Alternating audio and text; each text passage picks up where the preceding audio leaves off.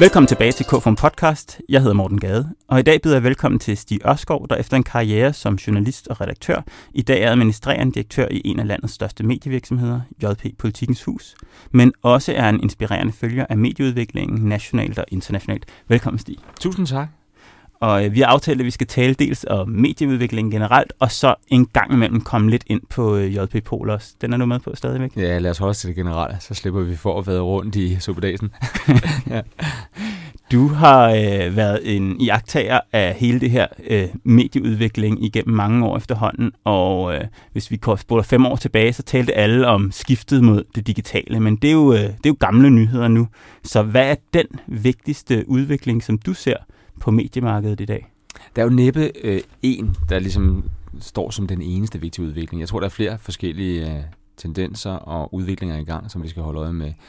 Men hvis man tager den udvikling, som øh, på finansieringssiden er den vigtigste lige nu, så er der, der, der sker en meget kraftig skifte øh, i annonceomsætningens placering. Altså den går fra indholdsdrevne medier til alle mulige andre medieplatforme, øh, som, som drives af alle mulige andre aspekter. Altså det kan være jo den, som fylder for alvor noget, det er Google, det er ja. søgeordannonceringen, men det kan også være andre platforme. Og så er der den helt store også underliggende tendens på annoncesiden, det er, at virksomheden i højere grad kommunikerer selv med deres brugere. Og det er klart, det flytter annonceomsætningskroner væk fra de indholdsproducerende mediehuse.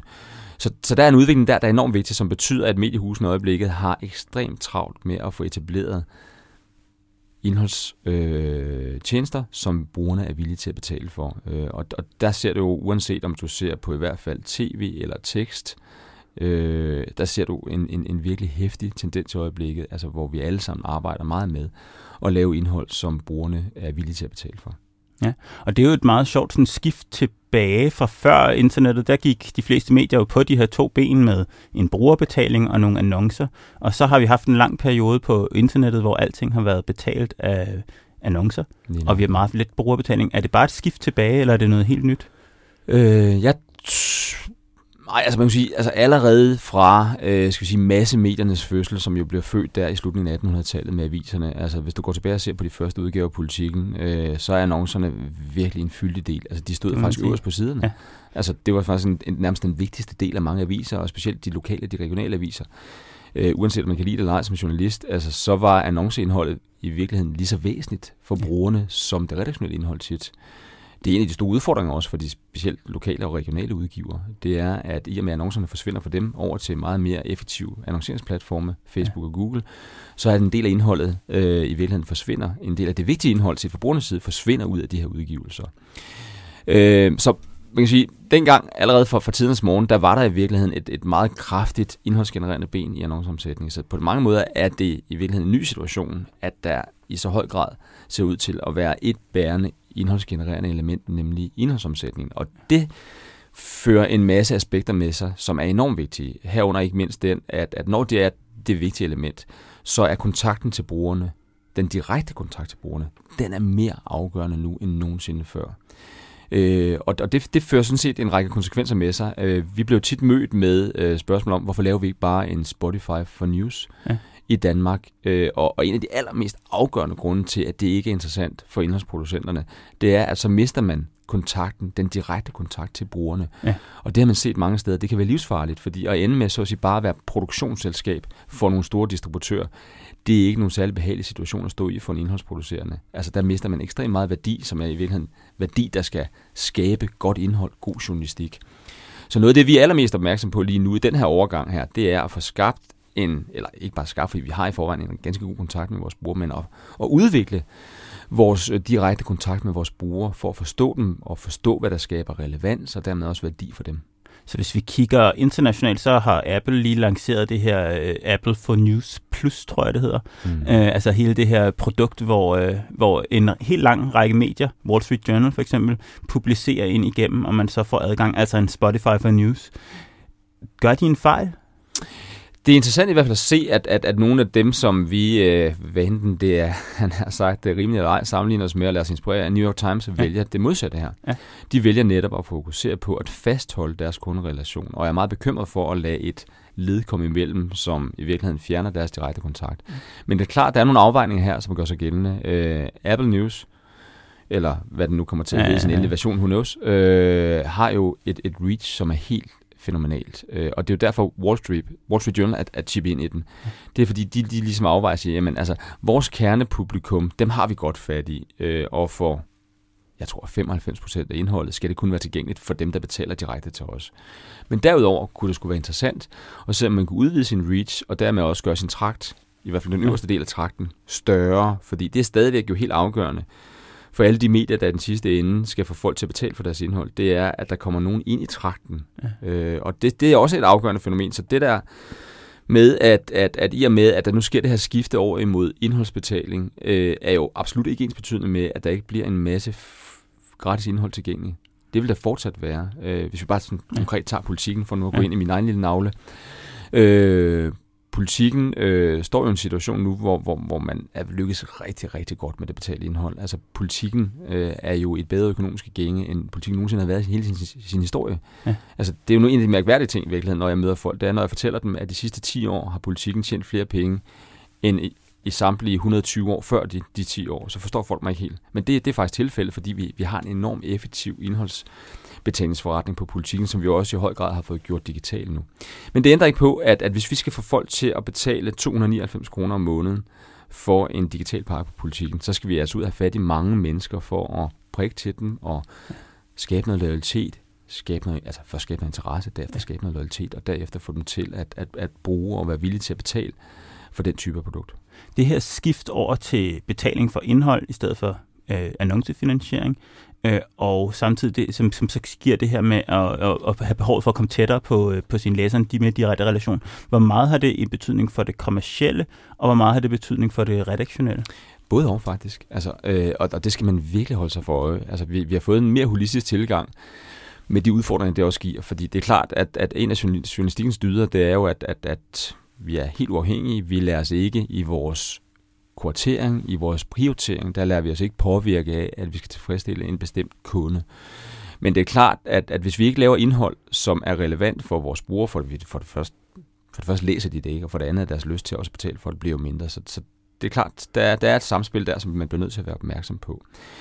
Øh, vi har gjort det sådan, at vi har arbejdet meget mere netop at få den direkte kontakt etableret, og den ret, altså kan vi sige, forståelsen af den direkte kontakt etableret, ved for eksempel på politikken at have øh, et ordentligt besøg hos læserne, øh, hvor vores øh, medarbejdere øh, i par, øh, typisk en journalist og en fra en kommersiel afdeling, øh, de tager ud og besøger øh, læsere, øh, tager maden med, øh, og laver, skal vi sige, dybe, kvalitative interviews med dem, for bedre at forstå læserne, og bedre forstå, hvad der er relevant for dem, og hvordan vi bedst hjælper dem til at blive oplyste borgere, som er det, vi er sat i verden for at gøre dem, hvis vi kan hjælpe dem til det. Øh, og det har haft stor effekt, øh, fordi det er klart, at hvis man skal lykkes på især indholdsbetalingssiden, øh, eller skal vi sige, det at skabe en, en lyst til at betale for indhold, så, altså, så er der skal vi sige, et meget intimt samspil imellem den måde, vi producerer indhold på, det indhold, vi producerer, og den måde, vi serverer det for, ja. for vores læser på. Er, er journalistuddannelsen god nok til, øh, til det her del med at servere indhold? Øh, ja, det er den faktisk. Øh, ja. Det vil sige, der, der, der synes jeg ikke, at, at jeg øh, i virkeligheden har den store kritik mod journalistuddannelsen. Formidlingsaspektet synes jeg er stærkt og godt, og jeg synes også, at formidlings, eller han har journalistuddannelserne faktisk har, har formået også at udvikle formidlingsevnerne på, på de nye platforme, øh, som vi har fået stillet til rådighed øh, med den digitale udvikling. Er det for eksempel? Jamen altså, lysten til at lave lyd, ja. nu sidder vi her, den er ekstremt stor. Ja. Øh, altså, der er en appetit på det. Lysten til at lege med billeder, både levende og stille billeder, er ekstremt stor, og der er slet ikke den skal vi sige, modvilje mod at, at gå på tværs af de her mange forskellige kanaler. Hvis man kan lave tv, så vil man også hjertens gerne det. Ja. Øh, og det synes jeg er enormt positivt, og der mærker jeg simpelthen også, skal vi sige sådan, og, og det er ikke bare på de nye uddannede, der kommer ud fra journalistskolerne, men det er sådan set også for de etablerede journalister, en, en, en, en, en, øh, en nysgerrighed og et engagement, som vi måske savnede lidt tilbage i nullerne, ja. øh, hvor der stadigvæk var sådan en skepsis over for, altså sker det for alvor på det digitale, og ja. kan det analoge holde? Ikke? Den, den ja, hvor det var lidt nu. finere at udkomme på tekst og på papir. Ja, helt klart, men det er væk nu. Ja. Altså, det er jo helt afgørende væk også, fordi man ved jo godt, øh, hvor, hvor brugerne de har bevæget sig hen, og det er jo meget sjovere at skrive for, for flere end færre, ikke? Ja. Øh, sagt lige ud. Ja. Øh, der, hvor jeg til gengæld stadigvæk synes, vi har stor udfordring med journalistuddannelse, det er på det dybe faglige indhold, altså den dybe indsigt i specifikke områder. Det synes jeg ikke, journalistskolerne har formået at lykkes øh, i tilstrækkelig grad med endnu. Mm. Øh, der synes jeg stadigvæk, vi har det efterslæb. Øh, der er blevet forsøgt at lappe på det med at lave nogle kombinationsuddannelser, især ja. på, på Roskilde Universitet, ja. altså RUG, men også på SDU, Syddansk Universitet. Men det vi ser, det er, at det lykkes ikke rigtigt at, at fastholde skal vi sige, de journaliststuderende, dem der i virkeligheden går ind i de her uddannelser ja. med journalistik for, at det lykkes ikke at fastholde dem i fagligheden. Nej. Og det gør mig lidt bekymret, fordi uanset om du dækker banker, eller om du dækker klima, så giver det næsten sig selv, og det at have dyb faglig viden, det kommer til at kvalificere din dækning. Og der må jeg sige, der er øh, forventningerne høje ude hos brugerne, altså rigtig høje, fordi ja, brugerne bliver jo bare hele tiden klogere, ja. øh, og mere og mere indsigtsfulde i, i, i deres skal vi sige, specifikke interesseområder. Og hvis vi skal tilfredsstille det på en kvalificeret måde, så skal vi oppe os, når det gælder skal vi sige, det dybe, den dybe faglighed, vil jeg kalde det. Ja, og det gælder både, men I har jo lanceret en hel rang, række niche-medier, Watch, Media Watch og Advocate Watch og Shipping Watch og hvad de nu ellers hedder. Ja. Øhm, men det gælder også jeres omnibus-medier. Det gælder lige så høj grad dem. Ja. Øh, og i langt højere grad tror jeg, at vi stadigvæk helt har erkendt. Øh, altså der bliver vi simpelthen nødt til at arbejde også løbende med at, at opkvalificere det, det faglige niveau. Øh, og, og det er specielt der, hvor jeg synes udfordringen er. Som sagt, jeg synes ikke, den er der så, så, i så høj grad på det formidlingsmæssige. Der synes jeg sådan set, vi er nogenlunde godt med. Man kan altid gøre det bedre, no doubt. Men, men, men på, den, på den faglige del, der vil jeg gerne kunne arbejde mere, mere med det, og også øge vores evne til at rekruttere andre typer af fagligheder. Øh, jeg ærger mig dagligt over, hvor få øh, økonomer og biologer og jurister og Ja, for i gamle dage sagde man jo, at alt kan føre til journalistik, og journalistik kan føre til alt. Ja, det er det, ikke? Øh, men, men, og, og netop, og hvis jeg kunne få flere ind, han har sagt, og lade dem opleve, at journalistik kan føre til alt, så tror jeg sådan set også, mange vil have en, en, en ret interessant karrierevej derudfra. Altså hvis vi ser på nogle af, synes jeg, at, at de allermest spændende chefredaktører lige nu, ud af dem vi selv har, som jeg er enormt glad for, det skal jeg helt sige, ja.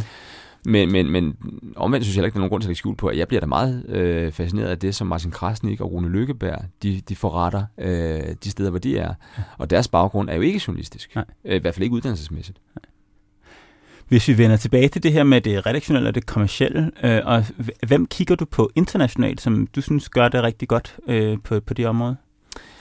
Jeg er øh, sådan set, altså vedvarende imponeret af Netflix evne til både at forstå deres brugere, øh, men også til stadigvæk at udvikle indhold, der overrasker deres brugere. Ja. Det synes jeg simpelthen er så øh, fascinerende og så inspirerende, som noget kan være. Øh, jeg er helt med på, at, at de i meget høj grad forsøger at forudsige, hvad, hvad brugerne efterspørger, men jeg synes faktisk også, at det virker som om, de har en evne til at generere indhold, som ikke nødvendigvis er noget, vi sidder og forventer på baggrund af noget, vi allerede har oplevet. Ja. Og det sidste tror jeg stadigvæk er helt essentielt. Ja. Det er, at vi ikke øh, indretter vores indholdsproduktion efter, hvad brugerne lige nu forventer, men at vi hele tiden stræber efter at overraske brugerne øh, på en god måde. Ja. Men at sige, værsgo, her ja. har jeg noget, noget indhold serveret på en måde, som I ikke har regnet med. Øh, og det synes jeg, Netflix er helt imponerende god til. Ja. Ja, det er meget enig men de har jo også et gigantisk budget til at producere altså virkelig, virkelig store mængder, og dermed kan der også altid komme noget, der kan overraske dig, fordi de også får produceret ting rundt omkring i verden. Kan, kan man gøre det, hvis man er en, en mindre organisation? Altså? Jo slet ikke den skala, det giver sig selv. Men jeg synes, det, det der er en påmindelse om også, det er, at, at øh, indholds produktionen og ressourcerne, man bruger på indholdsproduktion, er helt afgørende, hvis man skal lykkes med at, at, at sælge indhold direkte til brugerne. Ja. Så det er en påmindelse om, at, at man kan skære sine redaktionelle ressourcer til en vis grænse, men altså, så begynder man altså også at save sit eget ben. Øh, jeg skal ikke sidde her og love redaktionerne i guld og grønne skove, men, men omvendt, altså, der er bare ikke nogen tvivl om, at, at det er evnen til at generere kvalificeret virkelig, virkelig øh, dygtigt udført redaktionelt indhold. Det er det, der kommer til at afgøre, øh, om, om vi klarer os i længden. Ja.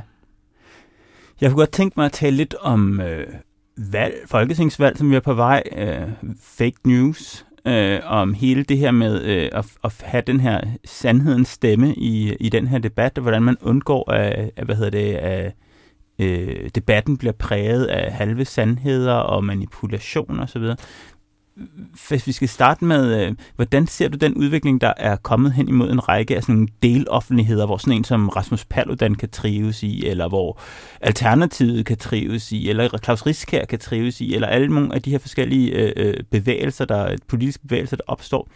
Øh, altså, der er kommet mange deloffentligheder tilbage fra, længere tilbage havde vi mere en fælles offentlighed på tværs af, af, af, af Danmark, kan man sige.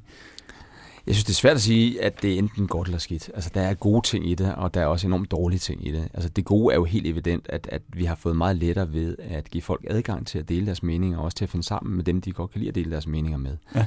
Men, men klart, bagsiden af den medalje, det er jo, at du får en, en, en mere splittet offentlighed, og du får en offentlighed også, hvor der kan opstå sandheder i de her splittede grupperinger, som ikke nødvendigvis får den efterprøvning, de har godt af. Øh, og du kan sige, det er jo der, hvor mediernes, de traditionelle publicistiske mediers rolle har været, det er hele tiden at evne at, at, at prøve de etablerede sandheder ved at udsætte dem for verificering, ved at udsætte dem for kritisk øh, undersøgelse. Øh, og der synes jeg, at, at der, der står man evident lige nu med en problemstilling. Der er simpelthen, skal vi sige, for mange holdninger, der bliver dannet for mange forskellige steder til, at vi med det skal vi sige, medie, øh, journalistiske medieopbud, eller journalistiske vi sige, kapacitet, vi har i Danmark til, at vi kan nå i virkeligheden at bedrive vores opgave effektivt nok. Ja. Så det er klart, det er et skisma lige nu, øh, og det har jeg ikke nogen nøglefærdige ja. løsninger på. Ja, fordi det er en udfordring, der selvfølgelig altid har været der, for man, når man omgås folk, der mener de samme ting og har de samme erfaringer som en selv, så begynder ens holdning at minde mere, om, mere og mere om hinanden, og man kan komme til at gå ud i en eller anden Ja, tangent. man glemmer at udfordre hinanden, man glemmer at stille det kritiske spørgsmål til hinanden. Ikke? Og du sige, det, det er jo der, hvor den fælles offentlighed har en enorm gavn, fordi der er hele tiden et ønske om at udfordre hinanden, den fælles offentlighed, snarere end at bekræfte hinanden. Øh, og det, det, må sige, det, det tror jeg jo selv på er meget sundt for et demokrati at, at man har den fælles offentlighed stadigvæk, og at man kan få den etableret. Mm. Øh. Men nu har vi så lige pludselig det her med, at, at, at så kan de her offentligheder lige pludselig med sådan en eksponentiel kraft vokse ud. Altså Rasmus Paludan, der har brugt nogle år på at gå og samle YouTube-følgere og øh, øh, hvad hedder det, fans, og også folk, der har fulgt ham på, på samme måde, som at man måske kigger på et trafikuheld, altså i, i, i forundren. Øh, og så lige pludselig så, øh, så eskalerer han ud i sådan en, øh, i sådan en øh, og det er jo det helt vilde. Det synes jeg, det er helt, den helt afgørende faktor lige nu, og den helt afgørende, skal vi sige, både interessante faktor, men, men sådan set også bekymrende faktor på mange mm. lederkanter. Det er den der megafoneffekt, hvis man kan kalde det det. Ikke? Altså det der med, at det netop bliver i løbet af kort tid, fordi det på, påkalder sig opmærksomhed af en eller anden grund. Øh, her var den specifikke grund, nu de uroligheder, der var på Nørrebro. Ja. Ja. Men det gør bare, at han bliver kanaliseret ud i alle kanaler med en effekt, der gør, at jeg tror ikke, der er nogen af os, der kan åbne vores øh, Twitter-feed, eller for den sags skyld vores Facebook-feed, uden at der er en stor tilstedeværelse af Rasmus Paludan. Både for folk, der kritiserer ham, og folk, der roser ham, og folk, der mener alt muligt om ham. Men det betyder så, at uanset om man kan lide ham eller ej, uanset han har sagt, hvor lille en del offentlighed han i virkeligheden repræsenterer, så bliver hans tilstedeværelse i det offentlige rum bliver bare gigantisk i løbet af meget, meget kort tid. Ja. Og det er jo klart, det er jo en effekt af, at, at der jo ikke sker øh, en øh, skal vi sige, menneskelig prioritering af hans position i nyhedsstrømmen. Ja. Det er i høj grad en algoritmebaseret prioritering, der sker af hans position i nyhedsstrømmen. Der er mange, der er nysgerrige efter at lære, hvem er han, hvad der sker. Mm. Øh, og det, det, det øh, får det jo til at eksplodere op i hovedet på os alle, i, i hvert fald i en periode. Øh, og, og det er klart, det kan godt have nogle ret, skal vi sige, øh, interessante konsekvenser, øh, når den slags sker. Øh, vi har jo set det nogle gange nu, til gengæld også. Altså, det skete jo lidt det samme dengang, øh, Pernille Vermund ja. kom i gang med Nye Borgerlige. Der skete måske vel også det samme, da Uffe Elbæk etablerede Alternativ. Ja, det tror jeg. Ja. Øh, og, og Claus Riske havde også lille bløb her. Øh, hvor lang tid de varer, om de etablerer sig, så at sige, som så øh, kraftfulde øh, elementer i den fælles offentlighed. Det synes jeg er svært at sige. Der er noget, der tyder på, at, at, at lige så kraftfuldt det kommer, lige så hurtigt forsvinder det så også igen. Ja, det øh, at det er på den måde, og det er virkelig, synes jeg, måske den beroligende pointe det her, det er nok for tidligt at være helt rolig her. Men den beroligende pointe her kan godt være, at der er en selvregulering trods alt også. Ja. At, at udover den sådan initielle, meget kraftige interesse, så kalibrerer folk så siger også deres interesse igen. Ja. Og, og, og, og skal vi sige, i det der efterslæb, altså det er jo der, der er opstået, tror jeg jo, nogle enormt interessante muligheder for de publicistiske medier. Fordi der er alligevel en, en grundefterspørgsel i et veluddannet samfund efter pålidelige informationer.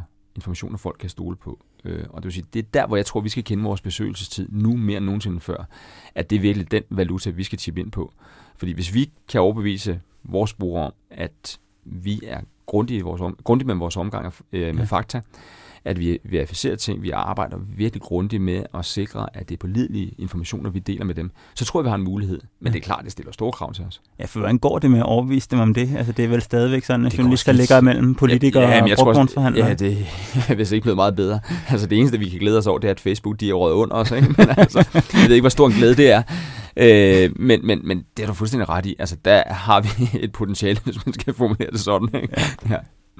Jeg kunne godt tænke mig lidt tilbage der med det eksponentielle, fordi du siger øh, jo meget rigtigt, at, øh, at øh, hvad hedder det, algoritmerne skubber sådan en som Paludan frem, når der er en udløsende faktor som Nørrebro. Men der er jo også en anden ting, som sociale medier gør i, i forbindelse med Paludan, som er, at alle de mennesker, der ser sådan en som, som ham, øh, og hans holdning, og har et behov for at udtrykke deres holdning til det, altså for at bearbejde det, og har behov for at bearbejde det på skrift i Facebook-kommentarer og tweets og hvad det nu ellers skal være, de er jo også med til at fylde den her, den her strøm. Altså selv hvis den ikke havde været algoritmisk styret. Helt øh. klart. Jeg tror, der er nogle af dem, der har løftet Rasmus Paludan øh, allermest frem. Det er der nogle af de, skal vi sige, sædvanlige politiske aktører. Mm. Øh, altså, jeg, jeg tror, den der lyst og tilbøjelighed til at mene noget om, om hvad som helst den her verden her, det er jo noget af det, der er med til at, ligesom at, at, at, at øge øh, den eksponentielle effekt. Ikke? Altså, øh, der går jo ikke to sekunder, før der er sket et eller andet, så mener David og Stine Bosse et eller andet om det. Ikke? Øh, og, og det er jo med til i den grad også at, at kanalisere det ud. Ikke? Altså, det er medierne jo også. Altså, det, ja, det, det er unfair ja, bare at sidde og beskylde ja. to navngivende mennesker for det, men, men det var sådan bare for ja, at nævne to det, eksponenter for ja, det. Ja, det vil jeg da gerne lige spørge, hvad du, hvad du tænker om, fordi jeg kender i hvert fald flere, der mener, at medierne har overdækket øh, både uroligerne på Nørrebro og, og Rasmus Paludan øh, i forhold til, hvor meget betydning det synes han jeg, er et helt validt spørgsmål. Og det, det er der også et spørgsmål, som jeg synes er relevant at stille, stille til medierne. Det er, om i virkeligheden tager jeres væsentlighedskriterier alvorligt her. Ja. Øh, det synes jeg ikke altid, de gør. Ja. Øh, og og det, det, kan sige, det, det gælder nok i nogle af de mest virale øh, eksempler, det er, at, at, at skal vi sige, den viralitet, den har det med at smitte lidt, lidt, lidt grimt af på væsentlighedskriteriet. Øh, I går, der blev jeg hele dagen tæppebumpet med en historie fra Herning om to gymnasieelever. Må jeg må tilstå, at jeg havde det sådan for morgenstunden af, altså nu må vi simpelthen lære at skille stort. Ja. Altså stort må være stort, og småt må være småt. Ja. Øh, og, og det små, det bliver altså nogle gange frygteligt stort det her med, med væsentlighedskriteriet og Facebook og de andre algoritmebaserede medier, tror du, man kan forestille sig, at man på et tidspunkt får et væsentlighedskriterie ind, som ikke bare er opmærksomhed på de medier? Altså Facebook har jo eksperimenteret i nogle omgange med at sige, hvad er det for nogle nyheder, du skal forholde dig til i, i USA, men ikke herhjemme? Altså, Vores initielle reaktion er jo altid, øh, skal det virkelig være en stor børsnoteret amerikansk koncern, som primært er sat i verden for at tjene penge på at sælge reklamer, der skal afgøre, hvilke nyheder, der skal prioriteres i vores feed. Altså der er vores rygmarksreaktion jo nej. Men hvis vi ligesom går ind og så kigger på, hvad de gør, så foretager de jo hele tiden en hæftig redaktionel prioritering af det, de det, det indhold, vi bliver præsenteret for som brugere. Ja. Så der ligger jo nogle meget konkrete beslutninger, både den måde, man indretter sine algoritmer på, men der ligger så også nogle konkrete fravalg. Altså, de har jo 30.000 mennesker, der sidder og sorterer indhold væk hele tiden. Ja. Altså, så der foregår jo en redigering. Så, så, så jeg synes, den der, skal vi sige, manglende øh, vilje til at tage ansvar for indhold, som jeg oplever fra Facebook, det er jo sådan hyggeleri øh, i, i ret stor udstrækning. Altså, det er jo sådan en kylling af adfærd, hvor man siger, jamen, vi vil godt i virkeligheden redigere noget indhold, vi vil godt sortere noget frem, men vi vil ikke tage ansvar for resten. Øh, og det er, synes jeg, at sætte sig mellem to stole der synes jeg faktisk, at, at, at øh, der må man, undskyld mig næsten to flag, er man, er, man, er man øh, et internet, øh, og dermed i virkeligheden infrastruktur, mm. eller er man en medie? Øh, og det råder de, synes jeg, gevaldigt rundt i, og det er også det, der er med til at give, synes jeg, støjen. Ja. Det er, at de faktisk jo foretager konkrete redaktionelle valg. Altså, nu sidder vi her en, en, en fredag i starten af maj, øh, og det er ikke mange dage siden, at de jo konkret simpelthen forbød adgangen for to, øh, skal vi sige, sådan karismatiske, tror jeg, man kan kalde det, amerikanske aktører. Øh, Alex Jones, den ene ja. af dem, den anden vil jeg undlade at udsætte navn på, Milo et eller andet på ja. græsk. Øh, men de er simpelthen blevet forment adgang til deres platformer ja. nu. Øh, og det, jeg siger ikke, det er nogen dårlig beslutning. Slet ikke. Men jeg siger, det er en beslutning, øh, og det er en konkret redaktionelt fravalg, de foretager ved at holde dem ude af deres platforme. Så derfor er det allerede i gang med at foretage redaktionelle valg. Ja. Så synes jeg sådan set, at den, det mest nærliggende er at sige, okay, godt venner, så tager vi sådan set det for gode varer at sige, I, I er villige til at foretage redaktionelle valg, men så vil vi så også kende jeres prioriteringer og jeres grundlag for at gøre det, og jeres værdier, der ligger bag de redaktionelle valg, I tager. Så lad os få dem frem, i stedet for at gå og gemme jer bag, hvis I ikke vil gøre noget, øh, I ikke vil røre ved, ved, ved, ved prioriteringen, men alligevel gør det i, i ret udstrækket grad. Ja, jeg tror, at måske en af de store udfordringer, det er jo, at de ikke har nogen redaktionelle kriterier at arbejde ud fra. Altså, det virker lidt, som om de springer fra, fra tue til tue med de her ting. Altså, at når Alex Jones får, når kritikken af Alex Jones platform på Facebook, og for den sags skyld de andre mm. øh, tech-medier, øh, hvad hedder det, øh, bliver, bliver for stærk, så til sidst så siger man, så går det heller ikke længere. Nu bliver vi nødt til at lukke for ham. Men det er jo helt tydeligt. Altså, det, den eneste skal vi sige, kriterie, der ligger til grund for sådan en beslutning, altså, det er et kommersielt kriterie. Ja. Altså, det er en, en, en, en kynisk afvejning af, øh, om det her det kan få nogle annoncører til at blive væk, eller få nogle brugere til at, at sænke engagementet. Altså, det er jo de to ting, der betyder noget i Facebooks verden. Ja. Ikke? Ja, og så måske en public affairs tilgang, der siger, at øh, det her, det, det kan ikke blive ved, vi, får for, vi kan ikke tåle for meget kritik. Og jeg synes simpelthen, det næsten er, er, er ynkeligt som en stor, betydningsfuld, afgørende samfundsaktør, ikke at, at tage de her spørgsmål langt mere alvorligt, fordi det synes jeg simpelthen ligger implicit i den rolle, man har fået. Det er klart, på, det var ikke sådan, jeg forventede, at Mark Zuckerberg tilbage i, øh, hvornår var det, han startede? 2004? Ja. Var det ikke der omkring? Ja. ja noget, noget, noget i den retning, da han sad på sit lille øh, kollegeværelse, øh, at han skulle have, have tænkt det her igennem. Overhovedet ikke. Øh, men det er klart, på det der tidspunkt, hvor han får så stor udbredelse, får så afgørende indflydelse på debatten i så mange lande, så synes jeg, at det er evident, at der følger et ansvar med. Og der, der synes jeg, at de har haft noget besvær ved at ligesom omfavne det ansvar. Jamen, det har de jo helt tydeligt. Altså, jeg hørte ham i et, uh, i et interview med Esra Klein uh, fra Vox, uh, hvor han sagde, at indtil for et par år tilbage, der tænkte vi jo kun på alle de gode ting, der kom ud af at forbinde folk med hinanden. Mm. Og det er jo uh, på en eller anden måde meget naivt, og samtidig også meget sympatisk uh, menneskesyn, der ligger bag det. Ja. Øh, Øh, og så det næste, han øh, så gik i gang med, det var at forklare, hvordan de så ville løse det. Øh, og det gik han jo til på sådan en meget ingeniøragtig øh, måde. Han begyndte at forklare, hvor mange programmører de havde ansat til at løse problemet. Øh, altså, at folk ikke taler ordentligt til hinanden, øh, øh, hadtale, øh, øh, alt. Sådan, tror du på, at man kan løse sådan noget her programmatisk? Altså, jeg havde et møde med øh, ham, der nu leder Instagram, Adam Mosseri, ja. øh, som var hans tidligere produktudvikler på Facebook her for et lille års tid siden. Og det, jeg synes var tankevækkende med det møde, det var, at, at, at Adam, som er et enormt begavet menneske, øh, forstod jo godt en række af de her problemstillinger. Øh, men det, han er besat af, og det, de er besat af, det er at skabe globale løsninger på det hele. Altså, de anerkender simpelthen ikke behovet for, at de går mere regionalt, eller måske endda nationalt til værks. Ja. Øh, og jeg tror ikke, de helt forstår, hvor store de i virkeligheden er nationalt. Øh, altså i Danmark har de for det første jo øh, ja, den 3-4 millioner registrerede brugere. Ja. Øh, ikke bare registrerede, det er aktive brugere. Ja, ja, ja.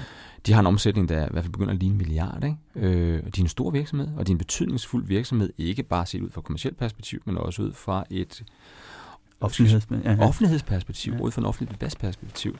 Øh, og, og, og det synes jeg jo tilsiger, at man faktisk er nået dertil, hvor man bliver nødt til at også begynde at forholde sig netop, øh, skal vi sige, mere øh, differentieret til de offentligheder, man faktisk skal ind og påvirke. Og der er de slet ikke. Øh, og det, det tror jeg, det er det samme, du hører en Zuckerberg i virkeligheden give udtryk for, det er, at de stadigvæk tænker det her som om, at one size fits all. Øh, og og det, det tror jeg er en af de, de ting, man skal sørge for at påvirke dem til at forstå, hvis vi ikke skal få noget, som, undskyld mig, bliver sådan en terroriserende kraft i vores offentligheder. Ja, ja fordi Facebook har jo mere indflydelse end de fleste øh, nationale regeringer i verden i dag, vel? Absolut.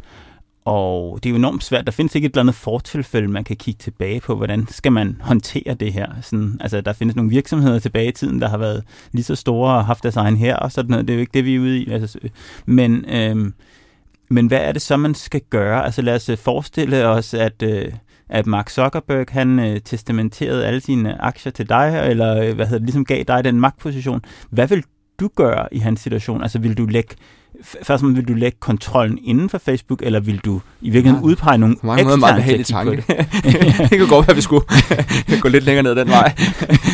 Det, forekommer, ja. det forekommer ikke lige oplagt. Den er sikkert en både behagelig og ubehagelig ja, ja, tanke, ja, ja, ja, faktisk ja, der kommer ret stor ubehagelig eftervirkninger Men, men hvis du nu fik den magt til at sige, hvordan er det Facebook burde agere, hvad vil, hvad vil du, altså i forhold til hele den her del af området, øh, altså øh, øh, deres rolle i den, øh, i den nationale og internationale debat, øh, og deres rolle i forhold til ikke at give øh, øh, ekstreme stemmer øh, for meget, øh, for, meget øh, for stor en position. Hvad, hvad vil du konkret gøre, hvis du, hvis du sad i Facebook? Jeg synes, det er svært, når du spørger mig som samfundsborger i Danmark, og bede mig om at forholde mig til, hvad jeg konkret vil gøre i Facebook. For jeg synes i virkeligheden, det vi skal tage stilling til, det er, hvad er det for en offentlighed, vi gerne vil have. Og, og det svar, vi giver i Danmark, er med statsgaranti anderledes end det ja. svar, man giver i Burma eller Indonesien, ja. Øh, som har nogle, nogle konkrete udfordringer med dem. Ikke? Så hvis jeg må, hvis jeg må vil jeg egentlig tillade mig at vente om at sige, hvad, hvad synes jeg må være, være det naturlige næste skridt? Facebook opfører sig i stigende grad som et medie, som et redigeret medie. Ja. Øh, det synes jeg bør føre til, at vi i hvert fald i sådan et traditionelt vesteuropæisk tilgang til medievirksomheder bør først til at sige, så må I simpelthen også underlægges de samme rammer, som andre medier de øh, agerer under. Øh, I må, synes jeg, helt oplagt i Danmark, der må de ind under medieansvarsloven. Og det vil sige, at de skal sørge for at få en øh, ansvarshavende chefredaktør, som kan stilles ansvar for de prioriteringer, de foretager sig, øh, sådan at de folk, der kan enten, han har sagt, føle sig intimideret, intimideret eller stødt, de kan reagere over for vedkommende, eller det kan de offentlige myndigheder også, hvis de mener, der er behov for det. Øh, og jeg tror virkelig meget på, at, at, at, at det på mange måder er den bedste måde at regulere Facebook på, og sige, jamen det kan godt være, at I betragter jer selv som global virksomhed, men altså den måde, I er til stede på i vores nationale offentlighed, betyder, at vi må forvente, og ikke bare forvente, men vi må også regulere på samme måde, som de andre aktører bliver reguleret på den offentlighed. Det synes jeg vil give nogle meget mere lige rammevilkår ja. også, som jeg synes er ret vigtigt, fordi lige nu oplever jeg jo, at de kan slippe afsted med at gøre ting, som, som vi aldrig ville kunne slippe afsted med at gøre. Øhm. Og du bruger udtrykket regulere, altså lægger du op til, at det er en politisk regulering, der burde ske? Ja, klart. Altså, jeg, jeg mener helt klart, at, at, at, at, at der burde man jo foretage en vurdering af, hvad det er, Facebook gør, og efter min vurdering, så agerer Facebook lige nu i realiteten som medievirksomhed med de konkrete regler, de, de foretager sig. Både de censurfravalg, de foretager sig, men sådan set også i den måde, de prioriterer deres indhold på. Der synes jeg da klart, man kan diskutere, om de egentlig ikke burde være omfattet af en medieansvarslov i Danmark. Om de ikke burde, så at sige, reguleres på samme måde som traditionelle redigerede medier, de bliver, øh, bliver reguleret på i Danmark. Ja. Kan du ikke også se nogle risici ved det? Bliver det ikke meget sværere for mindre sociale medier, altså for de små iværksætter sociale medier, at starte op, hvis man øh, begynder at sige, at de alle sammen skal underlægges medieansvarsloven, eller ser du en eller anden bagatelgrænse for dig, eller hvordan? Jeg synes jo, altså hvis vi ser på, på den spirende iværksætterlyst, jeg oplever i, i det danske mediemiljø i disse år, øh, vi sidder her i et lille studie på Vesterbro og, og, og taler en podcast. Det synes jeg er et ret godt eksempel. Øh, vi ser mange, der forsøger at etablere sig med forskellige typer af medier. Øh, det kan være alt fra følgetong til øh, Zetland som en oplagt, POV er en anden øh, mm. et godt eksempel. Øh, vi har Heartbeat også. Øh, altså, der, der sker så meget i øjeblikket, og, og det er medier, der kommer ind i landskabet undskyld mig, øh, i, i et landskab, som så heller ikke er mere reguleret. Altså hvis du Nej. ser medieansvarsloven, jeg tror, den er på syv sider. Ja. Eller sådan noget, ikke? Altså, det er sådan overkommeligt, og ja. det er sådan... Men du taler man kan sige, de medier, du taler om, er jo også nogle meget journalistiske medier. Altså, det, det kan godt være, at de ikke alle sammen er, er rent drevet journalistisk, men de, men, har, men, det er men sådan, de kommer fra en journalistisk tradition. Ja, men, men det er jo min pointe her, det er, at, at Facebook kommer helt klart fra en anden side, hvor de var mere infrastruktur, end de var redigeret medier. Men den måde, de opfører sig på øh, lige nu, der bliver de i stadig stigende grad et redigeret medie. Ja. Øh, de køber jo også rigtig meget indhold jo. Øh, en af de største, han har sagt, eksporteventyr i den lille danske mediebranche. Øh, Drive henter jo en ekstremt stor del af deres omsætning øh, fra Facebook. Ja. Øh, de sælger indhold konkret til Facebook, og, og jeg mener, altså, hvis det ikke er, er, en medievirksomhed, der gør det, altså han har sagt, der opfører sig sådan, at de køber produceret indhold, det må man sige. så ved jeg ikke, hvad det er for en type medie. Nej, Nej men jeg tænker bare, der er jo mange... Øh små virks altså der er mange små iværksættervirksomheder, der, prøv, der starter op med at prøve at lave sociale medier, altså øh, hestenettet, for at tage noget, der altid, man altid lander på i sit Google-resultat, altså, som er community sites, men som bliver så store inden for deres nischer, at man vel også lige så vel kunne øh, pålægge dem medieansvarsloven. Ja, på det tidspunkt, hvor de begynder at producere indhold og redigere indhold, så synes jeg, at man ja. kan tage overvejelsen. Ja. Men det er jo først der, at man skal gøre det. det altså, altså, frem til det punkt, der har jeg ikke nogen problemer med, at de forsøger at lave markedspladser eller forsøger at lave communities. Alt det, de har lyst. Men så snart de begynder at foretage de her redaktionelle valg, øh, og de her redigerende valg, øh, så synes jeg, så er man derhen og siger, hmm, altså, hvorfor er det, det ikke er et medie, altså, hvorfor er det ikke omfattet af medieansvarsloven, hvis vi skal være det? Hvis vi går øh, bredere ud end, øh, end Facebook og for den til skyld andre store tech-virksomheder, hvem er det ellers, I ser som jeres primære konkurrenter i, øh, i Jødepol? Altså er det tidsforbruget, der er udfordringen, eller er det folks betalingsvillighed, eller... Øh? Jamen, vi er jo stadigvæk ikke, altså helt ærligt, vi er jo ikke kommet os over vores sige, glæde og begejstring over, hvor meget mere adgang vi har fået til brugerne igennem de sidste 10-20 år. Øh, mm. Øh, og som vi jo stadigvæk øh, er i gang med et, helt at fatte, og to, øh, helt øh, og evne, og, eller han altså overhovedet evne at udnytte, at vi har fået så stor adgang. Altså for 20 år siden, helt ærligt, for 20 år siden, var vi jo glade, hvis, hvis vi kunne få dig til at bruge 20 minutter på en af vores aviser hver dag. Ja. Så var vi lykkelige, så var vi sådan set, så havde vi stemplet ind på vores vigtigste succeskriterie. Øh, så kom nullerne, hvor du på dit arbejde fik en, en relativt habil bredbåndsforbindelse. Der begyndte du at bruge vores, vores medier i din arbejdstid. Der så vi i virkeligheden adgang til en masse mennesker, som vi aldrig rigtig har haft direkte adgang til før. Det gavner rigtig meget ekstrablad for vores vedkommende, mm. at, at mange, der ikke vil have købt ekstrablad, de brugte det jo og bruger det jo rigtig, rigtig meget digitalt. Ja. Og så de sidste 10 år er eksplosionen for alvor kommet. Altså først med smartphonen, og derefter jo så alt det, der fulgte efter den, øh, på forskellige former for distributioner af indhold, herunder ikke mindst lyd, tv. Øh, så, så, så lige nu er vi sådan, du ved, stadigvæk helt benåret over, at vi har adgang til dig, for du står op om morgenen, til du går i seng om aftenen. Hele den der aftenflade der, kan vi se, der sker der enormt meget med medieforbruget lige nu. Det, det flytter sig rundt hele tiden. Øh, der sker rigtig meget i, i commuten, altså i folks transporttid. Øh, og det vil sige, der er vi stadigvæk sådan, at det er ikke et blue ocean, men det, det føles nogle gange sådan lidt for os heldigvis, øh, at, at det, er sådan, det er et helt nyt farvand at få lov til at sejle i det her. Jeg ved godt, der er rigtig mange andre skibe, ja, ja, skibe i det farvand, ja. absolut. Så lige nu, øh, der, der er der ikke sådan en, der står og tuner sig op, netop Nej. som at sige, det er den afgørende konkurrent øh, i forhold til for folk til at bruge vores medier. Ja. Det er klart, når vi taler annonceomsætning, altså så er der to store aktører, der lige nu æder, æder, æder sig ind ja. stadigvæk øh, i den danske annonceomsætning. Det er primært Google øh, og dernæst Facebook. Eller Facebook har faktisk en større vækst lige nu, men det, det, det er klart, at Google er den helt store. De har vel en omsætning i Danmark på et sted mellem 4-5 ja. milliarder kroner. Ikke? Ja. Er det sværeste for, for almindelige forbrugere til at bruge øh, flere penge, eller til at bruge mere tid på jeres medier? Hvis du havde spurgt mig for to år siden, havde svaret entydigt, det var lettere for dem til at bruge mere tid end flere penge. Ja. Lige nu er der så, skal vi sige, så stærk en udvikling på indholdsbetalingen, ja. og lysten til at betale, og skal vi sige, forståelsen for at betale, at, at den er stærkere end nogensinde. Det er selvfølgelig også noget, der er understøttet af, at, at, at der er jo sket ekstremt meget på den front de sidste 10 år. Altså, hvor de færreste af os købte streamingindhold ja. for 10 år siden, så gør vi det nu måske på 2, 3, 4 kanaler. Ja. Øh, vi køber både noget musikindhold, vi køber noget film- og serieindhold, øh, vi køber også mange af os øh, bogindhold nu, ja. som streamingtjenester. Ja. Øh, og det er klart, det har gjort noget ved folk, skal vi sige, sådan accept af, jamen, ja, altså man betaler for den type af adgang til indhold. Ja, og hvis man ikke er helt med, så øh, I lavede lanceret et nyt regnskab her i starten af året, hvor I jo kunne vise, at der sådan set var en, en svagt voksen toplinje og en voksende profitmargen. Det, er jo, øh, det må være meget... Øh... Ja, altså vi, vi, er, vi er i altså, ja, 7 i 13. Man skal jo passe på med ikke at slags, men vi, vi er jo rigtig god gængelige nu. Øh, og som sagt, altså, politikken er, er en, en, en, en en form, som, som man stort set ikke har set i politikens historie, øh, økonomisk, øh, men, men også i vores evne til at nå mennesker med indhold, der åbenbart er relevant for dem. Der, der, der lykkes vi ret godt med det lige nu. Øh, så, så vi vil rigtig, rigtig gerne videre jo af den ja. vej, hvis vi kan komme det. Ja, for jeg så en enkelt ting, I skrev i den øh, pressemeddelelse i hvert fald, der lå rundt om, om årsregnskabet, som I skrev, i 2019 vil der blive investeret betydeligt i nye publicistiske initiativer, især digitalt, tror jeg, der stod. Hmm. Vil du løfte lidt sløret for, hvad det er for nogle initiativer? Ja, øh, altså det er ikke nogen hemmelighed, at vi, vi på vores øh, erhvervsmedieside, der har vi rigtig stor øh, investeringsappetit, fordi man kan se, at, at øh, når man faktisk formår at lave meget relevant, værdifuldt indhold for nogle bestemte målgrupper, ja. øh, så er lysten til at købe det stor, og specielt ja. hvis man kan få sin arbejdsgiver til at betale for ja, det. der er stor betalingsvillighed så og evne. Ja. Så er den endnu større, så der, der vil vi gerne gøre, gøre, gøre endnu mere.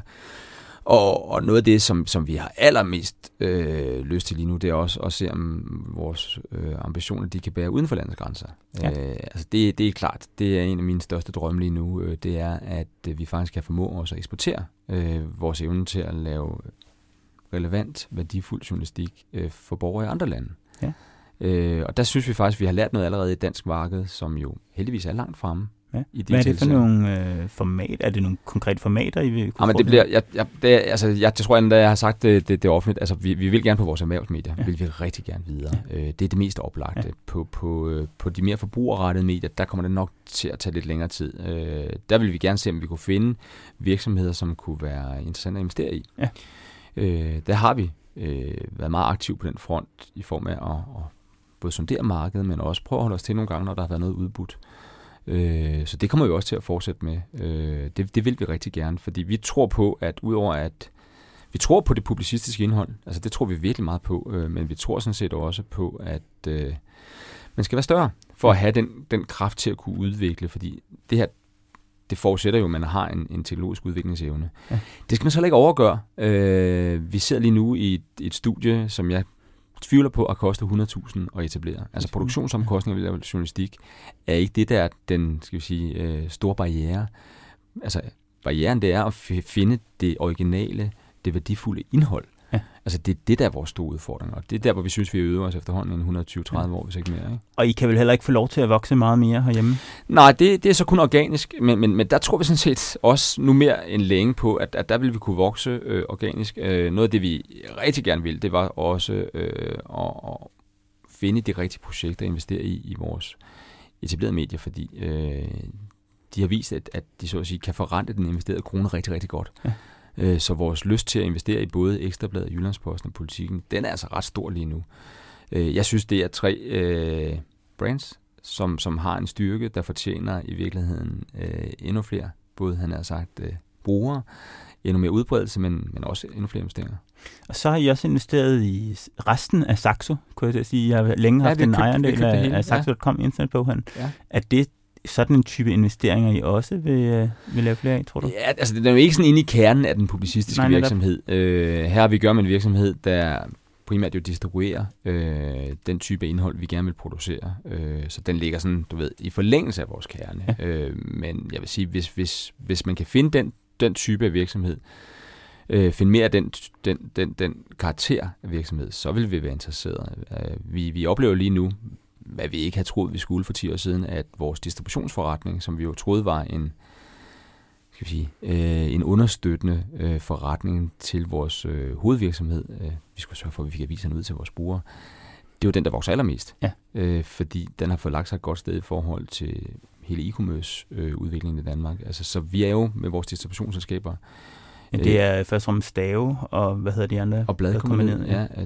Der er vi jo i realiteten de eneste, der på daglig basis kan levere the last mile. Ja. Øh, og det har vi stor gavn af lige nu. Ja.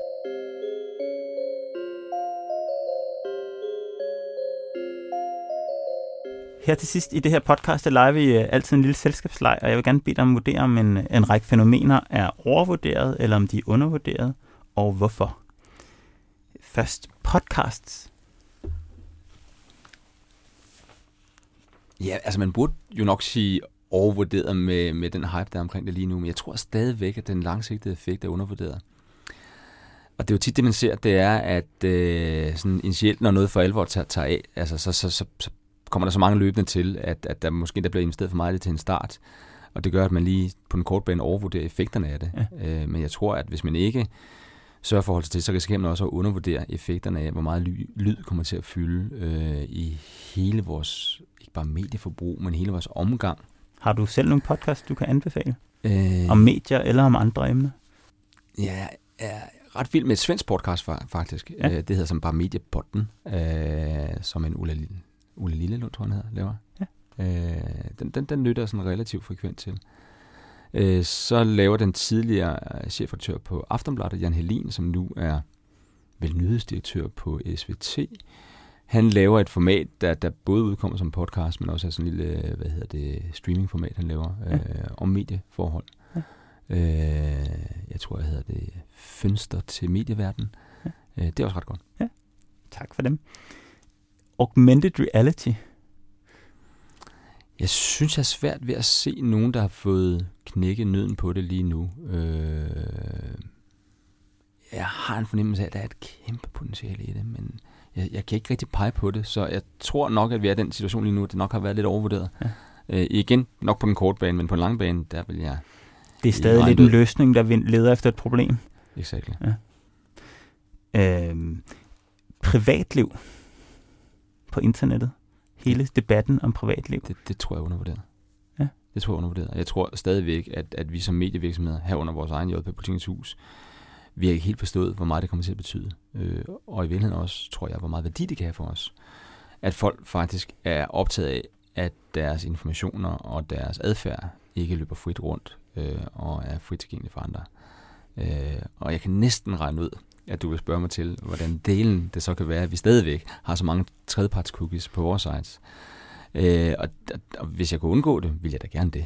Øh, jeg vil da gerne ligesom sige, jamen altså, hvis du skal købe annoncer hos os, kære annoncør, mm. så er det kraftigt vores helt enestående indhold. Altså det er konteksten, du køber. Det kan ikke slippe afsted med. Altså jeg bliver simpelthen nødt til også at være stærk på at vise, hvad det er for en type af bruger, jeg har, ja. øh, for overhovedet at kunne være i det her marked her. Øh, og det er et valg mellem to under, men, men da jeg stadigvæk, så lang tid jeg overhovedet kommer afsted med, at jeg gerne vil have annoncekroner som medvirkende finansieringskilde til vores indholdsproduktion, ja så må jeg se, om jeg kan placere mig det rigtige sted. Og så er det okay, at jeg som betalende abonnent får solgt mine data til 52 amerikanske virksomheder, der sælger dem videre til alle, der kunne være interesseret. Ja, vi sælger jo ikke dine data. Nej, de betaler Ej, vel for... Vi, vi, vi, de betaler vi, vi, for bruger den til at, vi bruger dine data til at berige øh, deres evne til at ramme vores, vores, vores øh, brugere. Det gør vi. Det, det er trods alt en forskel, men det kan man sige, det er måske mere en semantisk, semantisk ja, det, det, vil jeg, det vil jeg sige. det kan godt være, det ikke er det penge, anerkender, men det anerkender det synspunkt. Hænder. Det anerkender det synspunkt. øh, Radio 24 som journalistik i de otte år, der har været der, overvurderet eller undervurderet?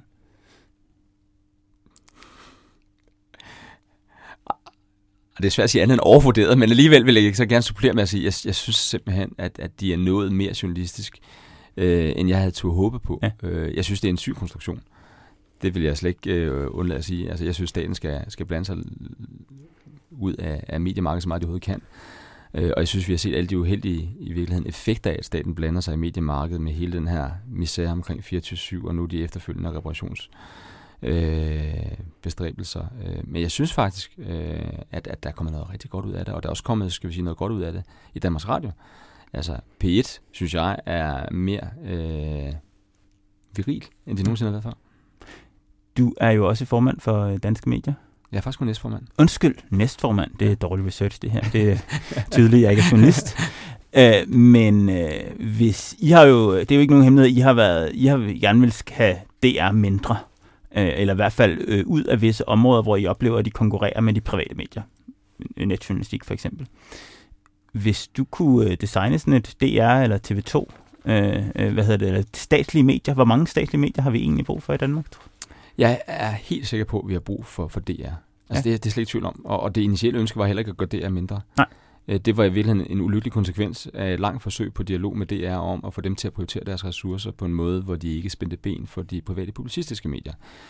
Jeg synes, der er nogle områder, hvor jeg stadigvæk savner, at DR i virkeligheden får mulighed, eller bare for, altså for det første bruger flere penge, men også får mulighed for at bruge flere penge øh, på at lave indhold, som jeg tror er helt afgørende, at det er en statslig aktør, der laver i et lille sprogrum. Så ja, hvad kunne det være for eksempel?